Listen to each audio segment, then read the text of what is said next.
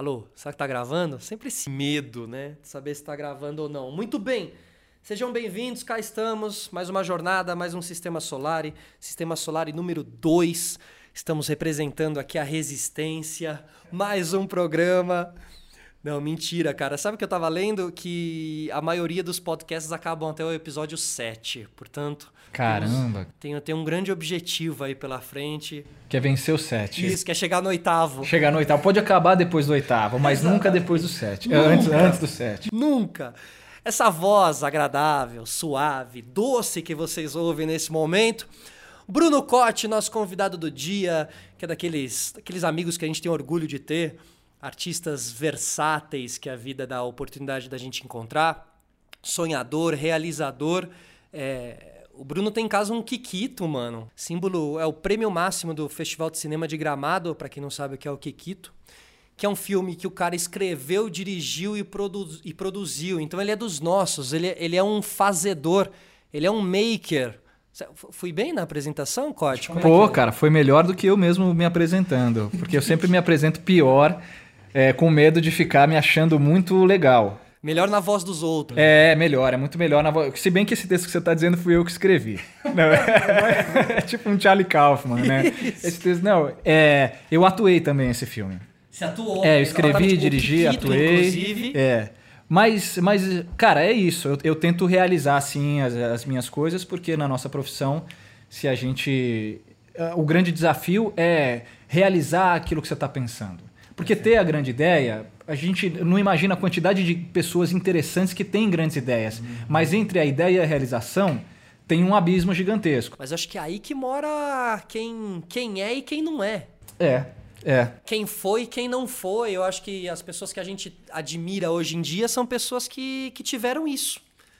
Né? E, é verdade. E, e às vezes a gente a, a, admira só a obra sem entender que às vezes o grande valor do cara foi realmente conseguir realizar a obra. Porque é, é o que você falou, cara, boas ideias todo mundo, não todo mundo tem, mas assim, a galera tem. Sim, e, e, tem, tem um valor muito interessante, não só no sentido de, de artístico, de como esse trabalho chega para as pessoas, uhum. mas tem um propósito pessoal e uma transformação interna quando você começa a realizar suas próprias ideias. Perfeito. Isso, cara, tem, tem um valor muito grande, como, como na, na sua construção de indivíduo. E uhum, te, é te muito deixa cada vez mais, mais cascudo, falando eu sou foda. Porra, é, é, e, e pode ser ruim.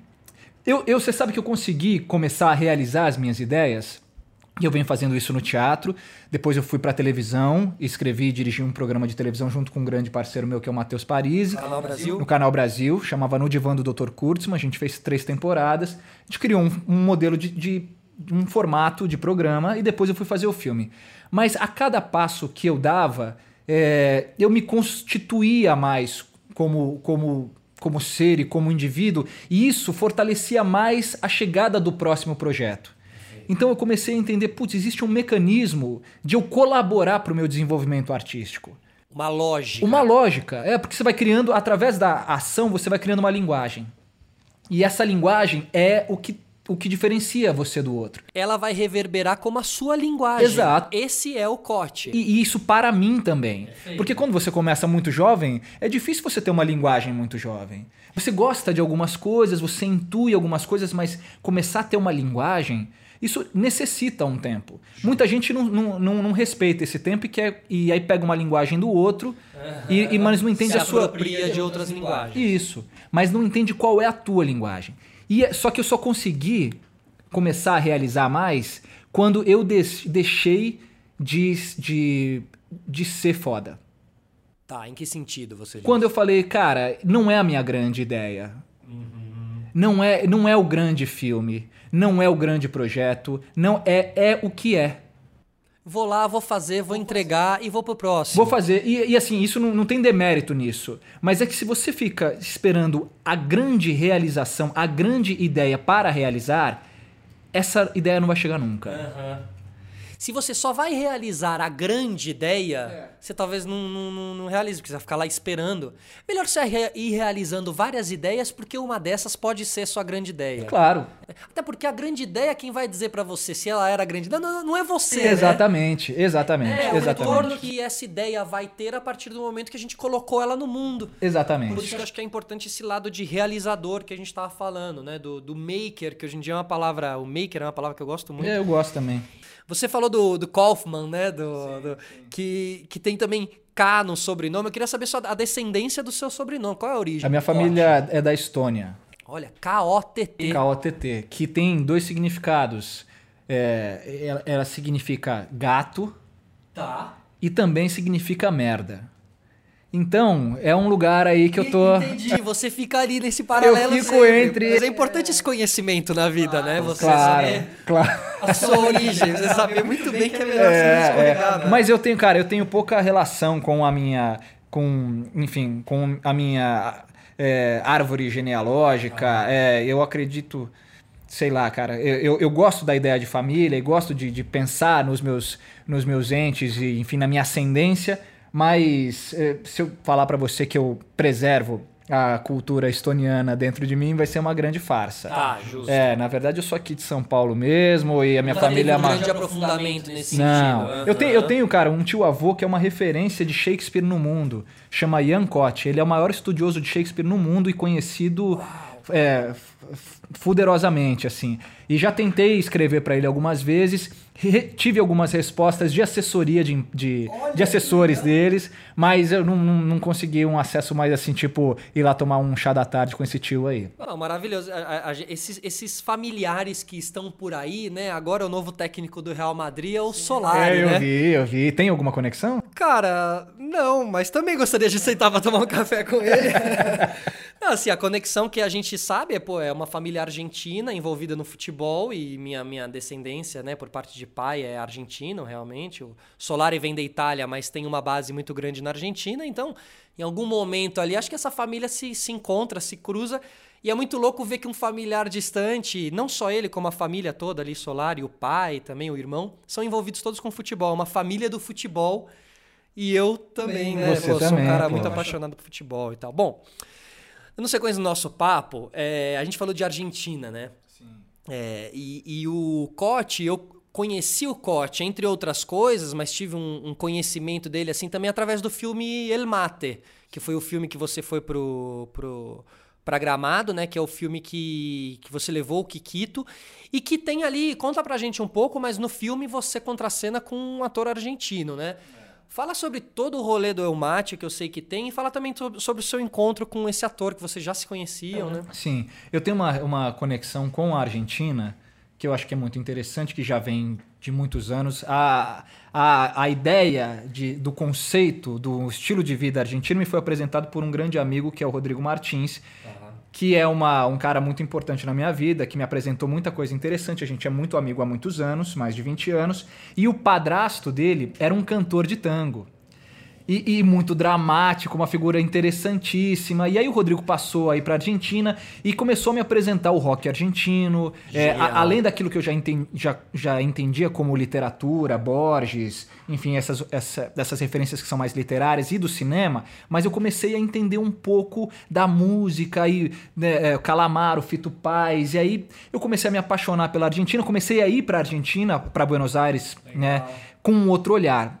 E aí entendi uma poesia ali. E entendi que o meu humor funcionava muito bem ali, porque é uma coisa muito irônica. O, o portenho tem um humor muito irônico. E, e eu gostava daquilo. Que vem, a- a- acho que muitas vezes a ironia no humor vem de, de, de, de, de- de- de uma inteligência ali também, né? De povo, assim, né? Por ser um povo mais literário, É. por ser um povo, né? É. Tem, tem uma, tem uma ironia com o saber. Né? É, a, a- a ironia ela é interessante quando, quando você. Ela precisa de uma dualidade. Ela- a ironia é um tipo de humor que leva à reflexão. Não é raso. Não, não é raso. Não é raso. É- Ela pode se tornar rasa quando ela é ofensiva. Mas quando. A, e principalmente o que eu gosto muito, que é a autoironia. Eu gosto mais de rir de mim do que De rir do outro. mesmo, muito bom. É, eu não gosto de rir do outro, mas eu gosto de, de rir de mim. Mas enfim, e aí, cara, nesse, nessa ideia de Argentina, eu fui começando a pensar e, e, e me influenciar mais por essas, por essa, essas figuras que eu vinha conhecendo. E aí, no, no processo, conheci o Fábio Markoff, que nós pertencemos à mesma companhia de teatro, é, com Maurício Paroni de Castro. Eu trabalhei com o Maurício Paroni de Castro, que é um diretor aqui de São Paulo, que é um teatrólogo, uma figura interessantíssima. Receberemos o Paroni. Maravilhoso. Receberemos. Maravilhoso. Um cara que, assim, com uma cultura teatral e uma cultura artística é, fuderosa, que é uma palavra que ele usa muito, fuderosa. E aí, é, eu, eu saí da companhia, o, o, o, Maurício continuou com a companhia e o Fábio entrou na companhia, eles desenvolveram alguns projetos aqui em São Paulo e a gente começou a se, a se conhecer nesse processo, até que o Matheus Parisi, que é esse amigo que ficou da companhia da, da versão da companhia antiga para a nova, Perfeito. falou: Cara, tô pensando num projeto de televisão que a gente poderia vender de um psicanalista argentino. Vamos construir um programa que seja um talk show e que seja uma sessão de psicanálise? Eu falei, pô, vamos embora. E aí, nesse processo do, da gente criar esse programa chamado No Divã do Dr. Kurtzman, que foi para o Canal Brasil, a gente criou um piloto e, e, começamos a construir como seria essa narrativa. E, e, aí o Fábio veio, a gente já se conhecia, mas aí começou a casar uma escrita de humor junto. E eu comecei a escrever para ele. Perfeito. E comecei a entender que o processo de escrita é, não só o processo de direção, mas o processo de escrita, é, você tem que potencializar a natureza daquela pessoa que está ancorando aquele projeto. Então, eu, eu, mais do que escrever o que eu queria dizer, eu tinha que escrever para ele dizer. Então ele acabou virando. Eu comecei a observar muito ele, comecei a entender muito ele e comecei a entender que eu poderia potencializar a natureza dele. E aí nós fizemos três temporadas em, programa de no, programa no, no, canal Brasil. no canal Brasil. Então, cada temporada são 26 episódios. E a gente rolou uma, já criaram uma química. É, a gente fazia o programa em casa, de um modo também muito artesanal, muito íntimo, um humor muito afinado, muito próximo. E aí, depois que você já tinha passado por uma linguagem teatral meio parecida, e aí um programa de televisão, administrando um programa de televisão, escrevendo, dirigindo e produzindo também, pensando ele é, chegou uma hora que a gente falou, pô, cara, vamos trabalhar mais junto, vamos fazer um filme. E desse processo, entre uma temporada e outra, foi que nasceu o filme. E a El gente, Mate. É, o El Mate. É, e aí é isso, tem uma identificação muito grande com ele. E, o, e, o, e a ideia, a cerne da ideia do El Mate vem a partir da onde? A partir do momento que você sabia que seria um ator argentino, então deixa eu buscar... É, cara, eu fiz o El Mate... Porque, Porque o mate, é, uma, é um símbolo, assim é, é, muito doido, cara. Histórico argentino. É, né? muito, é, é, é, muito doido esse filme, é muito doido. Eu tive uma ideia inicial é, do, do que seria. É, eu, eu, eu construí a primeira cena eu escrevo já dirigindo um pouco o processo. Isso facilita bastante, inclusive melhora muito os custos dos meus projetos. Perfeito, estamos falando aí num, num todo. Você é. não escreve só para o ator, você escreve também para a produção, para a produtora executiva, para né, o patrocinador que vai dar a grana ou não. Né? Exato. Então eu sabia que eu queria produzir um conteúdo, eu botei um prazo para realizar esse conteúdo, então nós filmamos em 10 diárias, 10 noturnas, na verdade. O filme foi escrito em aproximadamente 30 dias. É, eu sabia que eu não tinha condições de estrutura e nem de grana para realizar um projeto que seria um projeto padrão cinematográfico. Então, já sabendo que eu não tinha, então uma. Aí a gente está falando que não vou ter uma câmera. É, foda, exato, um tipo de ter... iluminação, direção de arte, ou então uma quantidade de atores, ou então um tempo para desenvolver um roteiro em que eu consiga me aprofundar em determinados assuntos. Uhum. Então eu fiz uma combinação de. Eu fiz uma análise daquilo que a gente tinha naquele momento, inclusive com as potências é, individuais de, da, cada um. de cada um dentro da equipe. Então, do meu diretor de fotografia, dos meus dois diretores de fotografia, que foi um homem e uma mulher, Bruno Rizas e Alice Drummond. É, então, dentro da característica natural deles, eu comecei a entender, falei, bom, tudo aquilo que poderia ser analisado como algo é, ruim por eu não ter grana, eu vou transformar em linguagem. E aí, mediante a essa pouca iluminação, a essa câmera um pouco mais ruidosa, eu falei, vou, vou criar um, um, uma atmosfera em que eu não precise de tanta luz, aonde é, a, a, a, o ruído possa ser encarado como algo positivo. Sim. Então, gravei tudo numa locação só, a gente filmou tudo numa locação só. Eu comecei tudo aquilo que poderia suar como algo eh, de uma produção um pouco mais pobre, eu potencializei aquilo como uma linguagem. E eu acho que foi um ganho. Teve um jogo de cintura brabo ali pra conseguir. É, porque todo mundo quer, todo mundo pensa em fazer um filme, e aí você pensa em fazer o grande filme. E aí você pega um orçamento curto e tenta fazer o grande filme e não vai rolar. Então é melhor você pegar a ideia que você tem, tentar ajustar ela de acordo com aquilo que é possível. Isso é uma, é uma, é uma lição de, de, realidade. Vida, de vida. É, a gente vive assim, né? É, faça apenas aquilo que você consegue. que você consegue fazer e que, e que é possível porque e não existe e, e a frustração ela é muito menor Agora, é muito louco e a gente isso tava falando isso sobre, não, a- às vezes não, não sermos nós que achamos aquilo, mas sim os outros, né? E aí eu acho que o Kikito vem como um, como um símbolo disso. Quando você chegou lá em Gramado, aí, aí vai lá o Bruno, Bruno Corte, vai pra Gramado. Quem pagou a ida? Foi festival Festival Claro, pagou, beleza. claro, Claro, tudo festival, maravilha chegou é. cheguei no quarto do hotel tinha um Kikito de chocolate eu já falei cara já ganhei o Kikito Já, já, já levei meu Kikito Tá e tal. ótimo. Chegou lá no dia da noite de, de, de, de premiação. sim O filme passou. passou Aí ali, num- em um dos dias da jornada do, do, do festival, filme- você tava lá no dia. tava lá tava lá Recebeu as pessoas. É, rolou, rolou um interesse, porque ninguém sabia da onde eu estava vindo e que com o tipo de conteúdo que eu estava levando, até porque o festival ele também passou por um processo de reformulação, Renovação. de né? renovação. Então ele Perfeito. também estava tentando levar, exato, conteúdos diferentes, novos olhares e eu fui de certa forma um representante desse, desse lugar um pouco mais é, alternativo em relação ao o que era a programação normal. Diretores independentes, né? Você tava ali nessa. ocupando essa posição nesse caso. É, é, e, e estreando como Uma novidade, exatamente, É, né? O primeiro, o primeiro filme. primeiro filme, primeiro filme. O final da sessão, como é que é? Aplausos. Cara, aplausos. E interessante porque as pessoas começam a te. te- é, a gente começa a trocar num outro Cara, lugar. as pessoas falam, ah, esse cara é isso. É. Ah, ele não era só o barbudo lá na entrada. Não, Ele- não, muita gente não sabia que eu era o diretor e o ator. Mesmo depois, os jornalistas vinham me conversar comigo e perguntavam, mas aquele ator, não sei o quê. E eu falava, qual? Porque eu não tinha entendido que eles não tinham entendido que eu era o ator. Mas Porque estava fisicamente diferente. Fisicamente diferente e, e, e, sei lá, pela própria as- E no associação. mesmo. É, pela própria associação de dirigir, atuar. Ah, perfeito. E, e aí, aí muitas pessoas me questionavam sobre isso. Falaram, não, mas é, sou eu ali.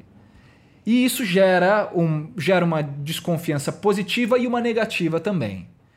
É, muita gente me questionou em muitos lugares do filme, é, em, em questão de narrativa, acharam meu filme que, que ele é teatral, e eu acho isso positivo, e muita gente acha negativo.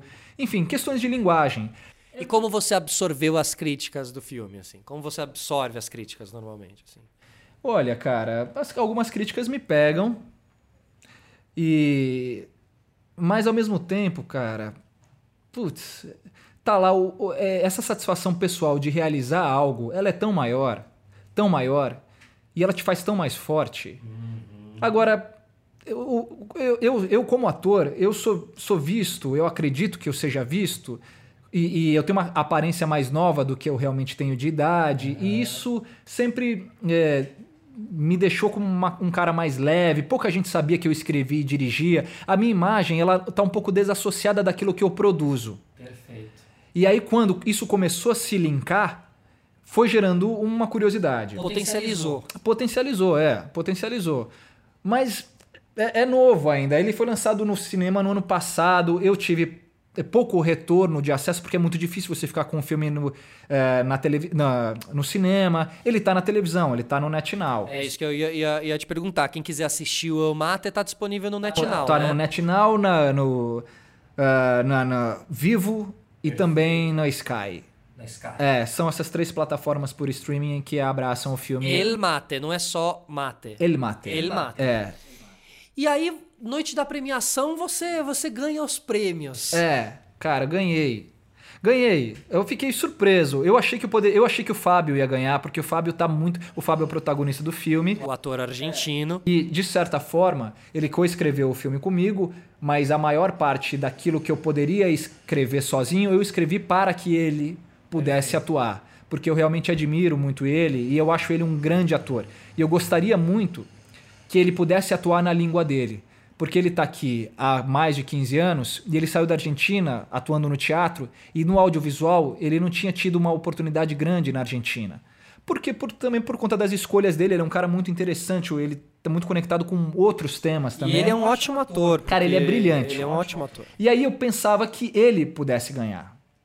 E, é, e a partir. a e ele também tá fazendo muito mais cinema e as pessoas enxergam a potência que ele é. Mas eu achava que ele pudesse ganhar. Quando eu ganhei, é, foi, foi, foi interessante assim pra mim. Mas eu confesso pra você que eu nunca assimilei esse ganho. É, até hoje. Até hoje. É mesmo? É. Não é. Eu nunca assimilei isso. Você acha isso bom ou ruim? Eu acho que é uma defesa. É uma defesa. Porque, cara, foi um, foi um processo tão trabalhoso e envolveu tan, tanto de mim, assim, eu, eu me envolvi tanto nele. Ele foi um processo muito trabalhoso. Assumir essas três funções, fora a questão de produzir um longa-metragem, sem nunca ter feito isso, requer. E eu não tinha estrutura nem grana. Então, tudo aquilo que eu não tinha dinheiro, eu assumi a responsabilidade de realizar aquilo. Tudo. Tudo, tudo, tudo. Desde legendar o filme, desde assim todo o processo. Esse filme foi uma universidade para mim. Eu fiz tudo. Então, é, eu não tinha muito tempo. Se eu fosse talvez só o ator desse filme, eu teria assimilado essa premiação de uma maneira mais prazerosa e mais gostosa. Mas eu levei aquilo tanto para o processo do filme como um todo, eu achava que eles estavam é, premiando talvez a nossa ousadia, a nossa coragem em produzir um conteúdo como aquele, em, é, porque foi uma, uma produção horizontal e a gente tinha uma equipe muito reduzida, mas uma equipe onde todo mundo tinha muita autonomia. Então é um modelo de produção. Claro, um modelo de coragem de produção e, e a gente sabe que esse meio cinematográfico é fundamental. É, esses trabalhos de, de, de, de, de coragem, de guerrilha, de você, né, de você assumir várias frentes ao mesmo tempo, tudo ao mesmo tempo agora. A gente, eu, eu tava aqui entre as pesquisas que eu fiz aqui antes do programa, é, uma delas foi o Kikito, né, para ver exatamente o que, o que simbolizava e o que significava. Você sabe qual é a inspiração do Kikito? Sei, é o sol, né? Deu sol, né? Pois é, cara. É, e, e- ele é o deus do bom humor. É, a figura risonha dele simboliza o deus do bom humor. Olha só, Então, se cara. você aí estiver ouvindo apenas e ficar curioso, dá uma pesquisada no, no Google para você ver a imagem também do Kikito, né? Porque tem muita gente que não conhece essa imagem do, do, do Cara, é, é Kikito. legal. É, é um, pô, qualquer tipo de fomento em relação à arte para premiar realizadores é, é, é muito interessante, cara. Tem muitos festivais no Brasil muito relevantes, cada um tem uma característica e é, e é muito interessante ter esse panorama para o realizador ser exibido, porque muitas vezes o cara produz um filme, tá ali anos de, de, de trabalho, num processo intenso. E o filme não chega para o grande público. Tem Não grandes filmes nenhum, que né? não não, não são exibidos. Então, o, o festival é a oportunidade desse filme ser exibido com uma estrutura bacana de som, de imagem, de poder acontecer no cinema, porque o cinema é para ser visto no cinema. É muito gostoso ter um Netflix, uma televisão em casa, ter um ambiente confortável, mas o ritual, o cinema, a estrutura, aquela luz, até aquele telão gigantesco, aquele som, aquilo faz a magia acontecer como um todo. É, com certeza. Não, e você ter é, um público que não, que não tá lá só para ver o seu filme. Você tem um público já garantido que tá lá pelo festival. E você sabe que sua sessão vai ter gente, as pessoas vão assistir, é uma boa oportunidade para você mostrar. Diferente do cinema, né? Engraçado isso que você tá falando. Diferente de uma sessão de cinema, você conhece. É, o filme sem ter necessariamente pagado para ir assistir Ah, aquele sim, filme Sim, é verdade. uma gincana, né? Tá aberto, venha, venha conhecer quem sou eu, assista ao meu filme, isso do festival é muito legal, né? E, e- e quem não é cineasta, mas tá afim de entrar nesse meio e tal, ou não conhece, cara, é festival é a coisa mais legal que tem do, do meio, assim, na minha opinião. né? Fora estar nos estúdios e- e filmagens e diárias aí produzindo realmente. É, pô, o festival é muito legal, é uma gincana cultural, assim, né? É, é, tem gente que às vezes faz até um turismo, tira férias e tira e, e viaja para o lugar que vai ser o festival, porque sabe que você tem, além de ter um lugar gostoso, porque os festivais também são em lugares gostosos, né? Festival de Berlim, Festival de Veneza, Festival de. Aqui no Brasil, mesmo gramado, né? Vale a pena um rolezinho, Claro. né? Se você tiver num espírito meio Campos Jordão, assim. Bom, a gente tem aqui, a gente tá falando de distribuição de filmes e tudo mais. Cê- vo- é, você assiste filme no YouTube? Cara, assisto. Porque o YouTube é uma coisa muito pouco falada e pouco divulgada, mas o YouTube tem vários. Você sabe que eu assisto mais filme no YouTube do que no Netflix? Porque, tá- até porque o YouTube é um serviço gratuito. É, mas. Tudo bem que você não tem os grandes lançamentos. Mas eu não vejo, eu vejo muito poucos lançamentos. você vê mais clássicos. Cara, eu, eu, assim, sou muito estranho o que eu consumo de O que, filmes. que tá nos seus favoritos do, do, do YouTube, se eu abrir lá? Eu vejo, eu vejo muito filme argentino. Então, ao, ao passo que quando eu vejo um, ele automaticamente me indica um outro. E aí, nessa, é, nessa sequência, eu vou indo. É, no- o Netflix, pra mim, é, eu gosto do serviço, gosto de. Mas assim, a apresentação dele, ali, como quando eu abro aquele, aquele feed ali, aquela a, Netflix, pá- a página é. inicial do Netflix, é, é, às vezes eu, eu não consigo me encontrar muito por ali. Por quê? Porque eh, ele me oferece uma quantidade de títulos que não são. Não, que não são todos os. o- ele poderia estar melhor organizado. O algoritmo do Netflix não está te entendendo. Não tá. Mas é porque você é um cara confuso. É, eu sou mesmo. Mas, por exemplo, eu vejo muito documentário. Eu vejo, olha, atualmente eu vejo mais documentário do que ficção. né? Aham. É, porque documentário, como eu já trabalho com ficção, como eu já penso, escrevo ficção e atuo ficção, e, e, enfim, eu, eu, a- eu me alimento muito da vida real. E são aulas, né? O documentário são, são quase como aulas, assim, né? Eu também sou meio um louco dos documentários. E aí, de, de atleta. Biografia das Exato, pessoas, né? exato, cara. Você vê, você, pô, é, um, é, um, é uma, uma figura real, uma figura relevante e real. E por, e por incrível que pareça, às vezes o documentário ele, ele tem uma potência ficcional maior do que, a, do que a própria ficção. Pois é. É mágico isso, cara. Às vezes você tem atuações em documentários que você nunca teria se você fizesse. E, não, e narrativas e histórias, cara. Tem um maravilhoso que tá no Netflix. é, é, chama Um Homem Honesto. Um homem honesto. É.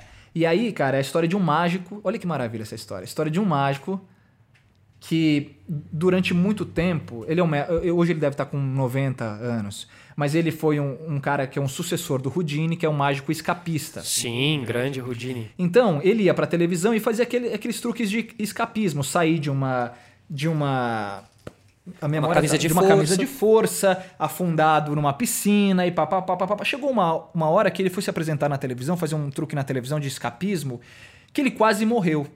Então, ao vivo. E aí ele falou: Bom, eu não posso mais viver de escapismo, eu já tô idoso, não consigo mais fazer isso. Então, assim como o Rodini, ele passou a desmascarar pessoas que usavam da espiritualidade, porque o Rodini, no final da vida dele, ele fez isso. Ele parou de fazer mágica e foi desmascarar pessoas que usavam da espiritualidade para ludibriar as outras e ganhar dinheiro. O Houdini foi um personagem complexo, um cara que se envolveu até como como é, espião Sim, né? do, do, do governo americano para é, os czares da, da Rússia, né? É, é, é. Por, por, por ele deter esse tipo de conhecimento. Os mágicos são figuras muito interessantes. Muito! E aí, nesse filme, ele fala uma coisa muito interessante também, fazendo um parênteses. A diferença entre a mágica e a mentira é que a mentira, a pessoa que está recebendo ela, não sabe que aquilo é mentira. E a mágica, ela sabe. Sensacional. É a política. É, exato, exato. É tipo, um tipo de política. Mas aí, cara, esse cara começa a pesquisar e ver quem que ele pode desmascarar. Então ele chega num pastor americano, ele, ele começa, começa a descobrir que existem é, pontos eletrônicos, então que as informações estão sendo ditas por outras pessoas, papapá. E ele começa a virar um espião e começa a levar isso pra mídia. Ao passo que ele vai falando sobre a mentira, vai falando sobre a mentira, desmascarando pessoas que, que, que trabalham com a mentira e monetizam em cima da mentira, durante o documentário sobre a vida dele, descobrem uma mentira dele. Ah, eu acho que eu sei qual é esse documentário. É um cara que tá a- na capa com a coisa de algemas, assim, não é? É um cara. É um documentário do Netflix, Do, isso aí. do Netflix. Perfeito, eu sei qual é. Cara, é legal pra caramba. Então você vê a incoerência, você vê a riqueza da história desse cara e ao mesmo tempo uma incoerência. Porque descobrem a mentira na, na realização do documentário. E aí você não sabe se, se aquilo também. Porque, cara, os americanos são tão bons, porque é bem possível que isso seja uma grande farsa. Mas é, é tão interessante essa riqueza. É tão interessante. E aí eu fico vendo isso, e isso me ajuda a escrever ficção. Eu falo, caramba, olha que personagem maravilhoso. Isso me tira das métricas naturais de roteirista. Aham, o núcleo do bem que encontra o núcleo do mal, que faz que não. O cara do mal que só faz mal, o cara do bem que só faz bem. Exato, né? exato. Eu, e- inclu- Essa dubi- dubialidade, Dualidade. dualidade do, do ser humano. Sim. E que é bonita. E que a gente acaba julgando ela, né? A gente julga a dualidade, mas a gente esquece que a gente é dual também. Mas eu acho que o- a grande verdade está em você analisar certos comportamentos do ser humano sem hipocrisia. É difícil, né? Por isso que é- tem que tomar muito cuidado ao apontar dedos, porque a gente, entendeu? Fatalmente, em algum momento, em alguma outra leitura, às vezes não necessariamente aquilo, né? Mas qualquer pessoa pode chegar lá, uma pessoa que te conheça a fundo, chegar pra você e falar assim: Mas bicho, você tá falando isso, mas você também lá quando você tinha 15 anos de idade, você não sei o que, não sei o que. Né? Então. É importante uma coerência. O autoconhecimento é muito importante. Acho que a gente sabe que a gente não é perfeito, mas refletir, refletir sobre como você está agindo. Assim, de certa forma, a gente estava conversando aqui um pouquinho antes sobre as nossas posturas. Eu me considero um cara um pouco misântropo. Se eu me relaciono com pouca gente. Mas é, e não, não sou nada fechado, não sou. Não, não, não é nada disso.